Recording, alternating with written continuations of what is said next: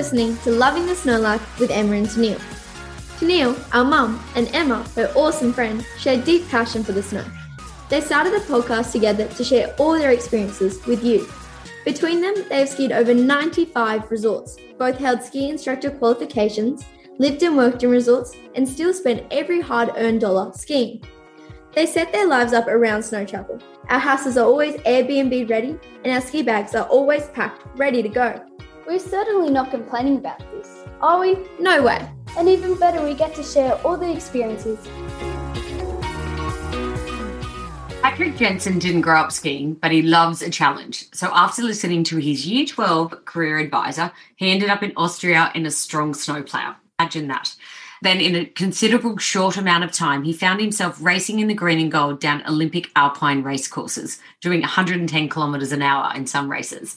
Beijing will be Patrick's second Winter Olympics, and we learn what it takes for a vision impaired ski racer to travel the world, compete, and we get seriously inspired by his triumphs. Don't tell him you can't do it because he will prove you wrong. Hi, Patrick. How's it going? Yeah, good yourself. Yeah, really good. Where are you at the moment? I'm currently in Newcastle, which is absolutely beautiful this time of year. Yeah. How long since you've been in Newcastle? In, in my apartment. Um, I grew up here between here and Nelson Bay when I was quite young. So between, I guess, traveling for skiing, I'm always back here in Newcastle. There's a lot of people that ski from Newcastle. I think when I was Is there? when, I, when I was teaching skiing at Perisher and everywhere, there seemed to be a lot of Novocastrians who love a season or love a you know a ski. Yeah. I Okay. have, I Yeah. have to give a shout out to Taj Curran from Newcastle, Little Ripper. Um, Mhm. so tell us about your Paralympic preparation. It's such a long preparation over the last three, three and a half years, getting to where I am now. But at the moment, it's all just fitness based and lots of gym, lots of downtime to mentally prepare, which I think is really important. Yeah. Lots of beach time.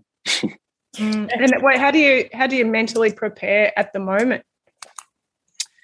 I guess getting yourself in a, a good, calm mental mental space where I'm feeling confident and collected before I start traveling. Um, a big thing for me is the anxiety and things that come around flying and traveling and all the planning for that side of things is I think it can be mentally draining. So if you get yourself in a good headspace beforehand, I think it makes it a lot easier to deal with. So you can focus on the actual important things like skiing. Yeah. So we should mention at this point that you are a blind para al- alpine skier. At what Yep. stage um, you lost a little bit of your sight of at, at when you were seven years old? And explain where you are at now. You're right. I, I got diagnosed with a disease when I was seven years old. Um, it would have been from birth, but the degeneration made it hard to actually detect that growing up. But currently, I have very limited vision. It's I've been given about two to three years before it's all gone, which is it's actually not bad because where I'm at now, it's it's not a whole lot of vision left, so it won't make too much of a difference to lifestyle or anything like that.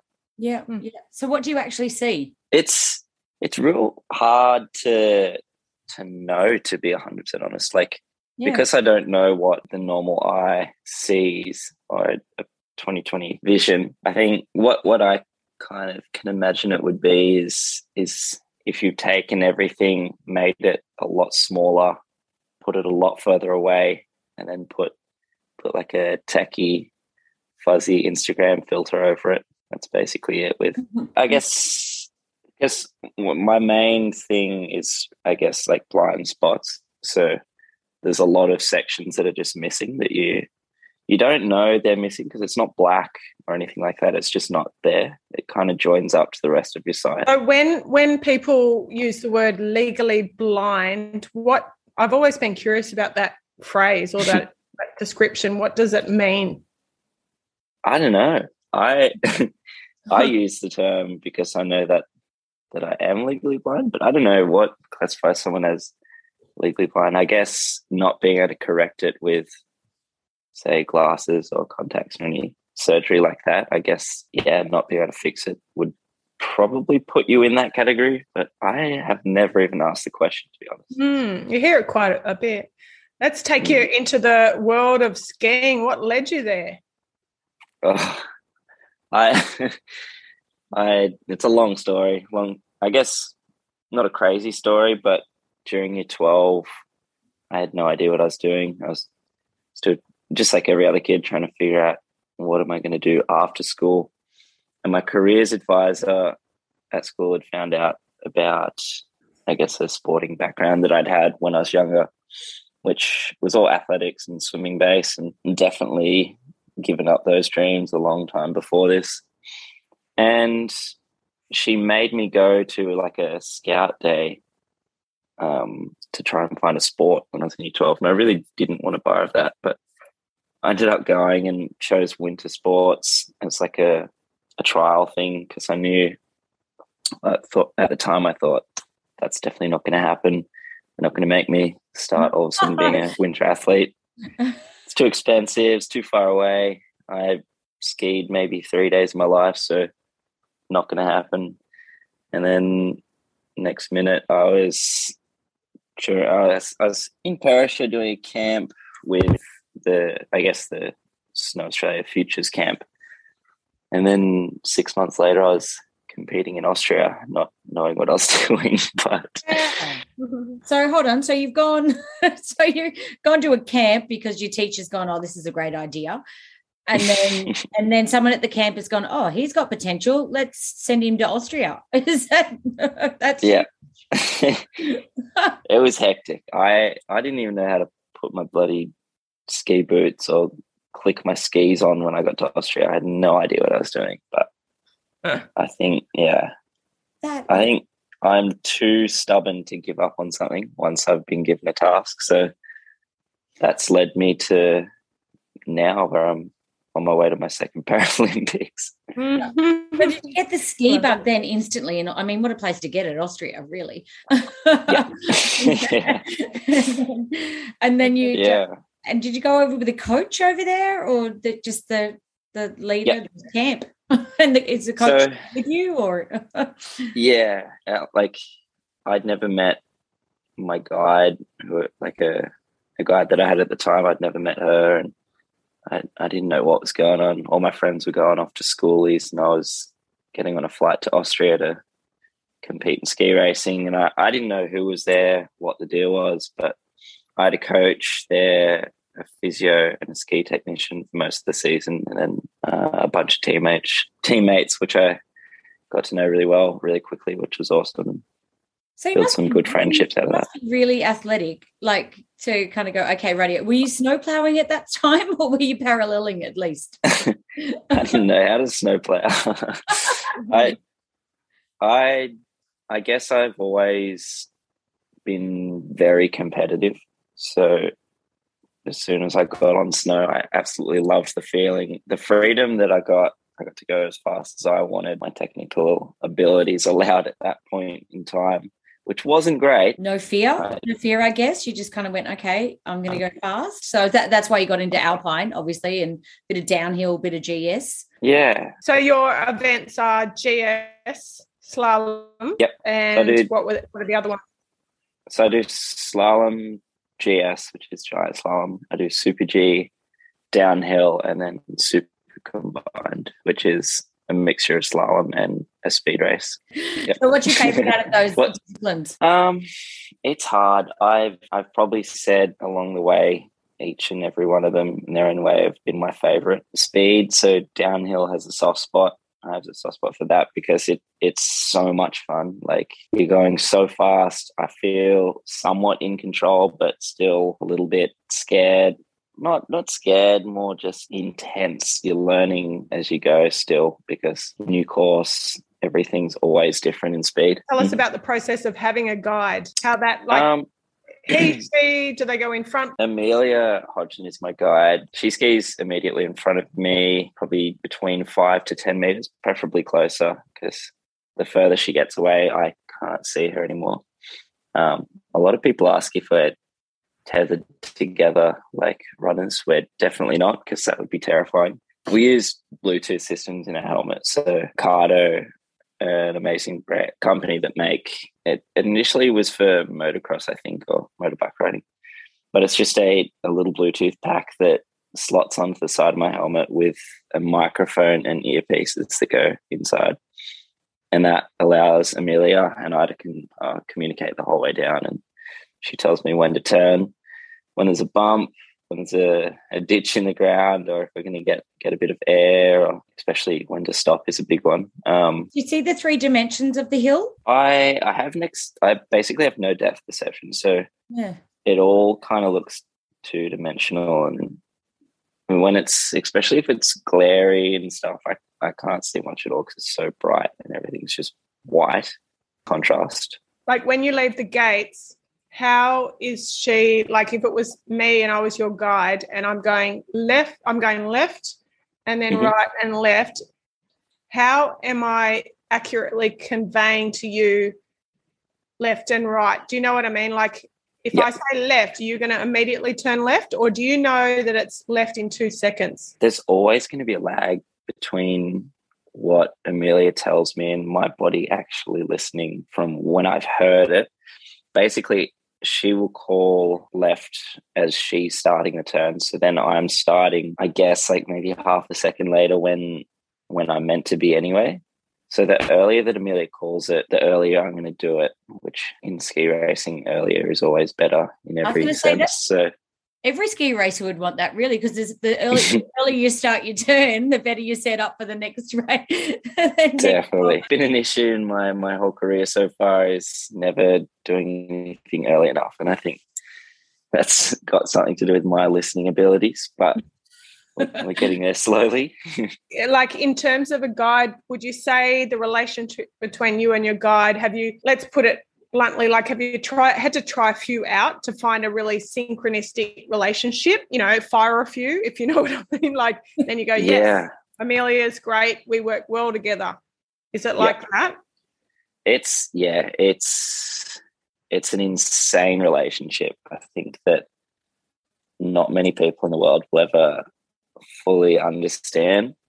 I think I'm up to maybe my sixth guide, and I've never directly up to me. It's staff and stuff like that, but I've never fired anyone.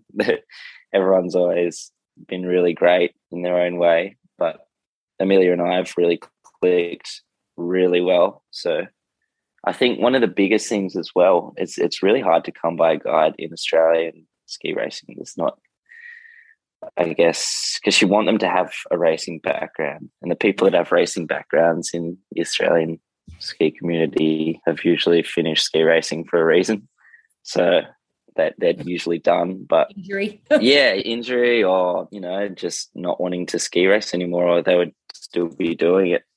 I, I suppose Um, that that was an interesting consideration, isn't it? That I was thinking that you, geez, you want to have someone that's fast enough, and if they're fast enough to be a guide at the Paralympic Games, they also need to be extremely good and an interesting niche market, isn't it? It is. It's it's really hard to figure out as well as those two, like going fast enough and skilled enough Mm. to actually click well together on and off snow. But so Amelia, Amelia's a really good skier. She grew up ski racing and has a lot of ski instructing background. So her skills are a lot higher than mine. So that makes it a lot easier for us to ski well together.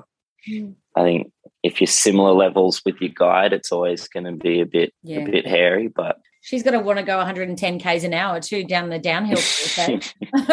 exactly. It would be it would be so hard to synchronize the speeds of the both of you. It would be really difficult, and this is why it's interesting having this conversation because when you see when you see um, a race, whether it's on the TV or just on the slopes, you're not really think. Well, I'm not really thinking of that, but it's all these little, like tiny little pieces that pull it all together. It's amazing. Yeah, there's a lot of variables.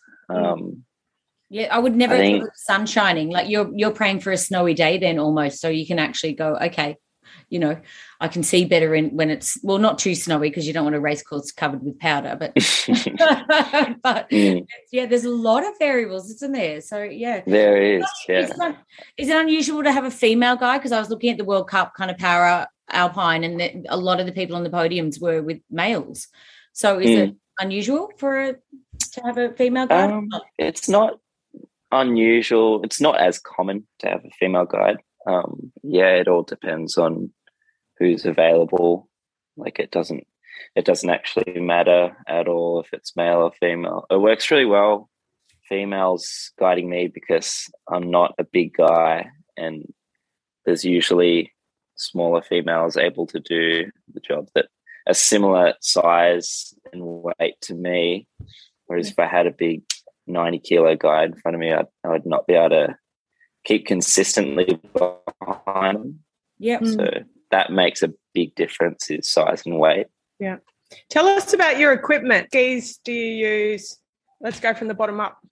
Lots and lots of them. Oh, okay. Um, so I ski on Atomic, which is amazing. I I skied on Rossignol for my first, oh, Blizzard and Rossignol for my first few years, but uh, Atomic helmet and Leki poles. You do you Yeah. do all your disciplines, so you have to have different. How many disciplines are you competing in in the next Olympics in Beijing? Do you know yet, or you've still got to qualify on the circuit? At this point, I'll be competing in all of them. So five different events: got slalom, giant slalom, super G, downhill, and super combined. And you need different skis for all of them. So yeah, I, I have about two to three sets for each discipline. So I'm traveling with about all up about 12, 12 sets of skis, which is a lot, That's a lot. Wow. but Yeah. necessary.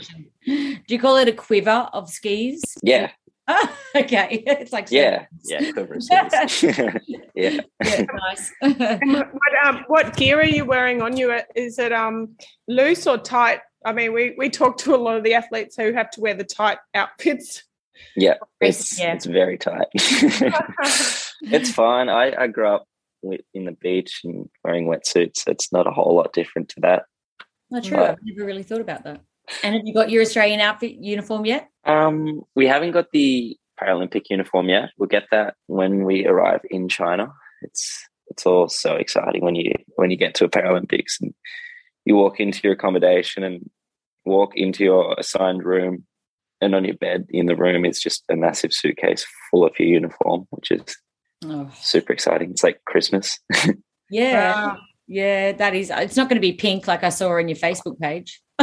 No, no, unfortunately not. I've been nagging for years for a pink race suit.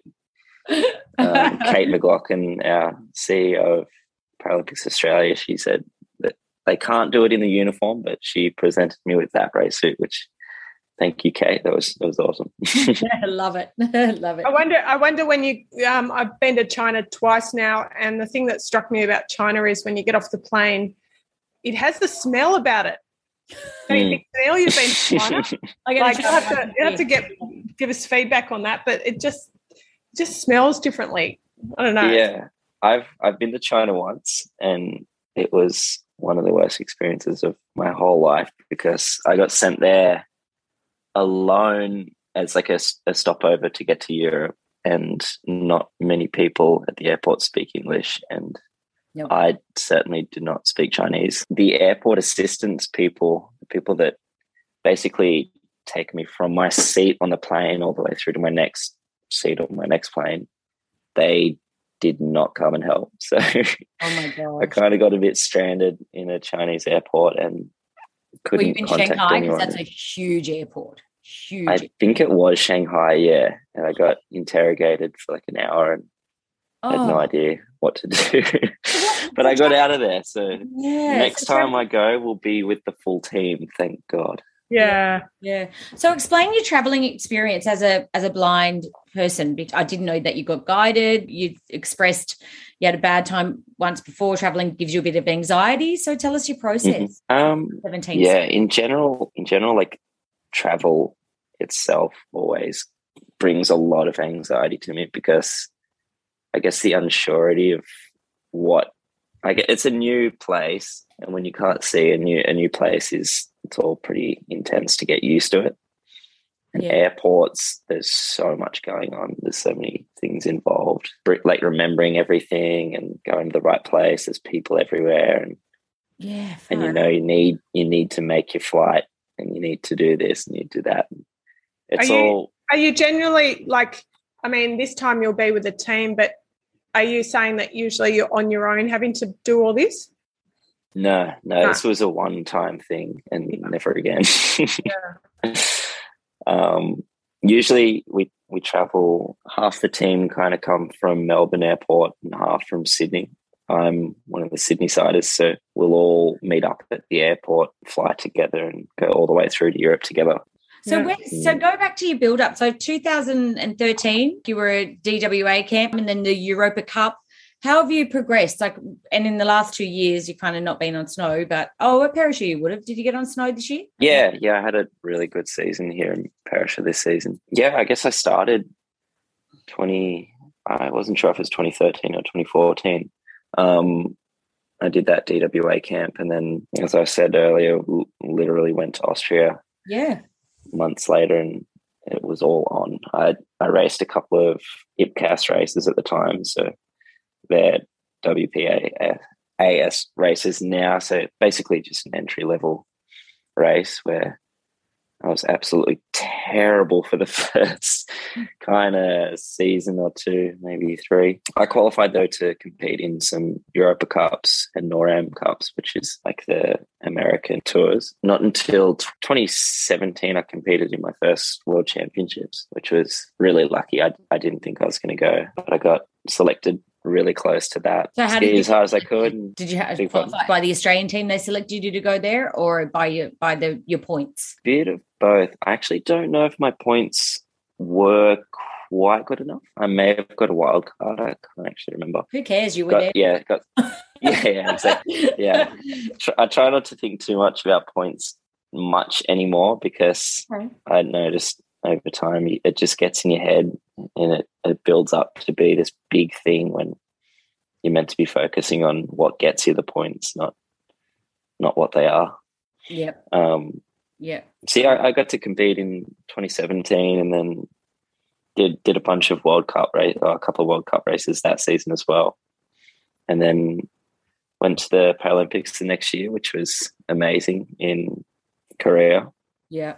I actually sim- similar situation. I didn't I didn't think I was actually going, and then about a month before we we all got selected and got the chance to go and represent Australia there, which was the biggest honor and best thing I've ever been able to do so far. So Did that spur you on to get to Beijing? Once you competed there, you were like, okay, I'm not giving up. I'm going to the next. yeah, I guess my plan all along was to go through to at least Beijing. I knew at the time I, I wasn't going to be highly competitive in Korea. Uh, like there's always a chance you can do well, but my goal was always to do well in Beijing and then possibly go through to the next ones and podium at them. I guess see see how far I can get in, in the long haul, not to not to go to the first games and retire after that. As I said, I'm too stubborn. I need to complete my goal, which Yeah. my What's goal, the I guess. I would love to podium at a Paralympics and at a World Championships and Mm. possibly get a, a globe, so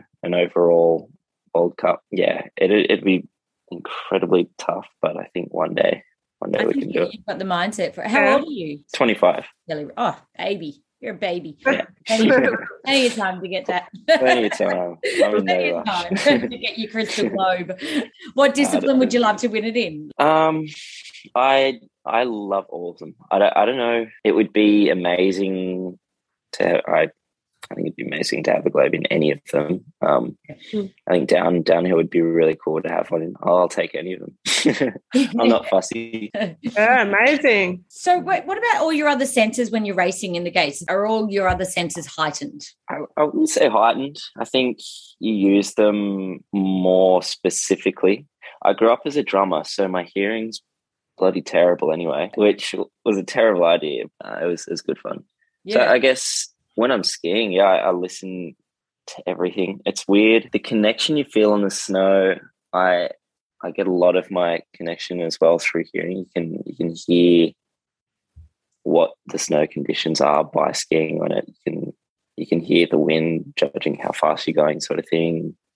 it all makes a big difference. I think if you if you took hearing away from skiing, it would completely change your feeling to the snow. That's interesting you say that because I feel like having a helmet on and and then the goggles wrapping around your head and your ears i don't i wouldn't say that i would actually hear anything it's definitely hard to hear i think if you're listening out for it you will definitely notice it because Mm. it, do, it doesn't block out all hearing it it's still especially if you're going 100 plus k's now the wind is so loud through your helmet Yeah. Mm. I suppose, Um, like I think of um, when it's a, a complete whiteout on the hill somewhere, and you just know you can't rely on what you're looking at, so you've got to feel through your feet, Yeah. and, and just that sort of straight away switch on, listening through your body. yeah Um, It's tough in like a whiteout, which honestly, like most days, unless it's really sunny and clear, most days kind of feel towards a whiteout for me because I don't have that Oh, contrast. And if you've skied in a whiteout, you know you get you get vertigo. So I, yeah, like I have that quite often, Do you? and it it Wow. really I guess pushes you to feel your body a bit more and body awareness, spatial awareness, and exactly what's going on. And once you're in touch with that, it, it allows you to ski in a lot tougher conditions and understand it a bit more.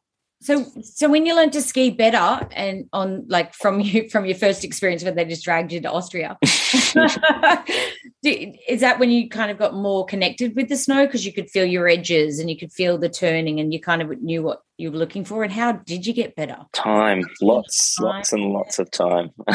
Still getting better every day. It's a Yeah. long journey, especially not not growing up skiing. I, it took a long time to understand why your body needs to be in certain positions to accelerate a ski and a different part of each turn and all of those variables. I'm very far from from perfect at it, but you learn each day something. Oh, well, that that felt good, so I might add that to to that in that point of the turn, and and Yeah, yeah, I love it. listening to your coach. It was a long time where I thought I was listening to my coaches and still just staying in my habit. But once you you start to get out of your comfort zone, listening to your coach, then that's when things start to change. who's your coach at the moment? So I have Ryan Pearl from Utah in the States. He's he's been coaching us since after the last Winter Paralympics. So we've done a full four year cycle now together, which has been amazing. We work really well with Pearl and we have an assistant coach slash ski technician, Zali Offord, who actually guided me for a season. And I, I love working with Zali. She's a really good assistant coach and knows skiing really well, knows feeling on snow really well. So having those two teaching me is it's perfect. Yeah, it's great. It's great to be surrounded by great people, I guess. So, when do you um when do you head back It the plane and get on the snow again? When do you when when do you start In back in training? Two two weeks. Oh, It's um it's creeping up quick. yeah. I yeah, I fly out on the 18th of November and People are listening to this, you'll be over there, right amongst it. Actually, we we interviewed Sam Tate last a couple of weeks ago too, and you were you were Mhm. there and helped him climb Cosy. yeah, That yeah, pretty cool. for He be, when he- he didn't so the year before because the year after that he did it independently but the year before that yeah we we dragged him up with like harnesses and ropes and stuff like that he still did a lot of the work i won't take that away from him but mm-hmm. no. yeah we, we got him up there which was really fun What's he going to put you through? I don't know. I don't know. I, we, we're always we're always helping each other with, with everything. We I, I carry him up the stairs and he's my eyes, so we work really well together. And yeah, my ne- my next mountain to climb, I think I'm planning on possibly doing Everest in 2023 or year after that or something like that, which would be insane. Wow, Yes. amazing. Be fit. I guess all your Olympic training will get you fit for that. You won't have to worry about any of the fitness. You'll be right there for the training. I don't know. Yeah, I I've never climbed a, a bigger mountain than Cosy, so I I don't really know what level of fitness it's going to take. Obviously, a lot. I'll definitely be training for it and researching it as I as I get closer. Yeah. But now's Yeah. goal is to f- focus on the Paralympics and then figure something out after that. Where you Do you let yourself eat a few donuts in between sort of Like, would you let yourself have one tomorrow? Absolutely. yeah. Um, Few Penfolds. yeah. Absolutely. It's healthy to have a glass of red every every now and then. yeah. Um, eating eating and drinking and stuff, you it's it's not crazy, crazy strict, but you want to be as healthy as you can to compete at the best level you can. So eat Yeah. really well, drink really well, and you can splurge every now and then. I don't think that's too bad for anyone to do that. Yeah. Yeah. You got four years of prep, you know, you, you're game on now, aren't you? The eye is on the prize. Like you, Yeah. I'm excited for you. Sorry, that was really Oh, rude to yeah. say the eye is on the prize. Bloody hell. Sorry. Ah, my eyes are on the prize. oh well, yeah, it's gonna be it's gonna be great um, watching and and and I we just want to be able to help educate everybody who's watching you in your races Yeah. so that they have insider info on what what is what's going on when you're coming down and it's just it just makes it that much more interesting i think Yeah, definitely. There's there's also like no one no one in Australia, people in Australia, but not many people at all in Australia know what vision impaired ski racing is. I think no it's really good to to talk about it and let people know, I guess, the little things like you you're still skiing like maybe not quite as well, but as as an able bod skier, you you ski physically the same and it's all very similar, but people people just don't know that. Which what, what would you say to people that were diagnosed with So I have retinitis pigmentosa, which I, I actually don't know though if that's what I have. I've been diagnosed with a fair few different diseases along the way because later on in the degeneration, it, it's very hard to detect what it actually is. But who, whoever is getting diagnosed with that, I think try. I, I found for me, sport is an amazing, an amazing way to get through everything. You, it makes you feel normal, like a normal person, I guess, which is a it's a rough term saying a normal person, a person without a disability. Um, if, Yeah. it, it makes me feel free, like being at a ski race. And music was another great one to to go through, another path. Um, I did listen to your Chemi Cooled on Spotify today. a little bit of rap. yeah, Yeah. yeah, that's fun. just a just a silly little project at the start of this year, but fun. the other thing I, I um I noticed and I really like is that by year 12 like I say to my kids when they talk about different things and they're only you know 13 and almost 15 but I say like by the time you finish year 12 like you there's going to be sports that you've never done before and you're saying this about yourself like there's things Yeah. that you just can't sit there as a 12 year old 8 year old predict your life ahead like who No. could have imagine if you're in year 10 and someone said you're going to go to the paralympic games for skiing like you would have laughed them out of the room said- probably I would have said, "What do you, what do you do? Like what's what's ski racing?" I didn't know what it was. I'd, I'd never seen it before. Um, which is great Yeah. it's just like so many things open to us if we stay open mm, yeah, definitely. You, you don't you have no idea what you want to do when you're a kid. Yep. Even now, I'm still figuring it out. But when everyone everyone seems to think as an 18 year old, you know exactly what you want to do. You, you know yourself really well, but you have no idea. Not until I'd say around 22, 23 is when I started to kind of figure things out a little bit more and understand it a bit more. Yeah. I think even your whole life, we're in our 40s, you know. I know we look very young for our age. But, um, but, you know, it's, yeah, little twists Yeah. and turns and not all bad. Yeah. yeah, Yeah, yeah. they are. I, I still don't know. So yeah. mental I think, strength. You- I love that you're going to find your mental strength and you're going to hold that crystal globe up. I can feel it. I, I plan on it. It'll Yeah, be a pretty good mate. feeling. Even if you don't, we're going to be bloody proud and backing you. I might even wear a little bit of pink with my green and gold. That's great. If I don't podium, I'm still stoked to be there. Honestly, you're an Olympian. My gosh, yeah, you're still Mm. like a very. Uh, you work hard. You deserve to get there. Good on you. Like wow. Thank from, you. From just hearing your story today, I'm like, whoa. Set off to Austria in a snowplow, and now you're doing downhill at 110. Wow. And that's that's really amazing. Lots I'm of so thrilled twists for and you. turns. Yeah. Yeah. Amazing. Uh, I'd say listen to your careers advisor at school.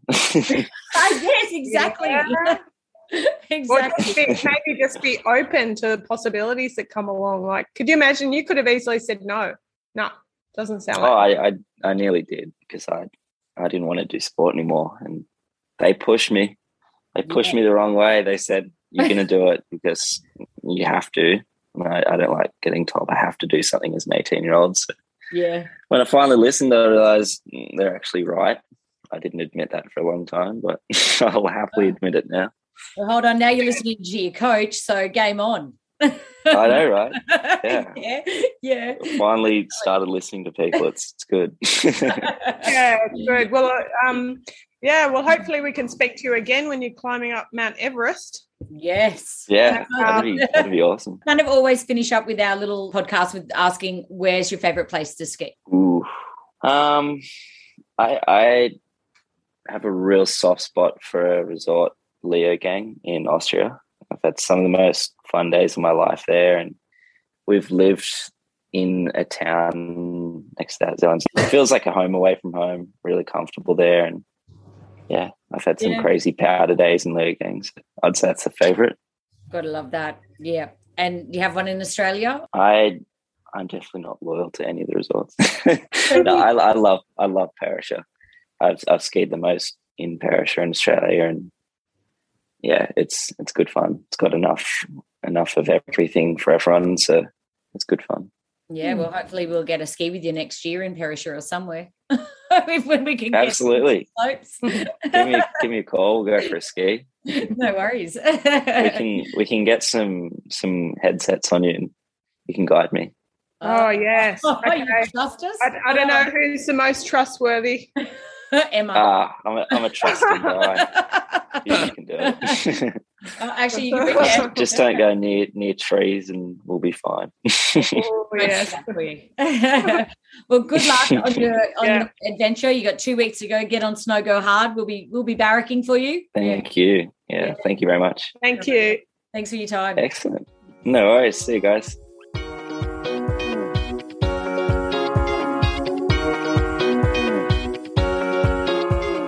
Thanks for listening to Loving the Snow Life with Emma and Tennille. If you've learned a handy tip or two, then happy days. To catch all our episodes, subscribe on iTunes. It's free. Head over to www.lovingthesnowlife.com.au for more info and follow us on Instagram and Facebook at Loving the Snow Life. If you have any suggestions for topics or guests, then email us on our website. Thanks to everyone who leaves a review on iTunes or wherever you listen to podcasts. Feel free to share our episodes on your social media.